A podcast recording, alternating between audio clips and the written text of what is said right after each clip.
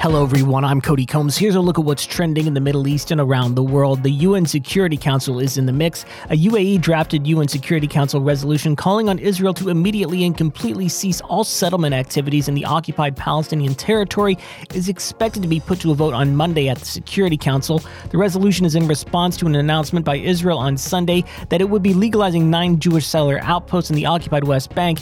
Israel also said it would begin construction on 10,000 new settlement homes in the area.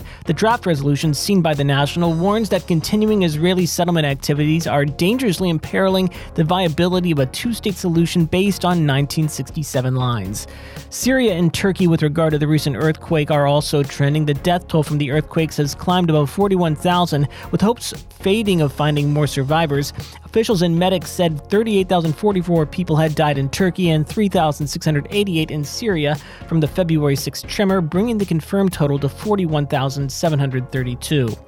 Iraqi environmental activist Jassim al Assadi is also trending. A leading campaigner for the preservation of Iraq's famed southern marshlands has been freed two weeks after being kidnapped by unidentified gunmen, his family said on Thursday. Al Assadi, 65, head of environmentalist group Nature Iraq, was seized on February 1st as he drove to the capital Baghdad on the main motorway from the south. His family declined to elaborate how he had been freed. The motive of his kidnappers remains unclear.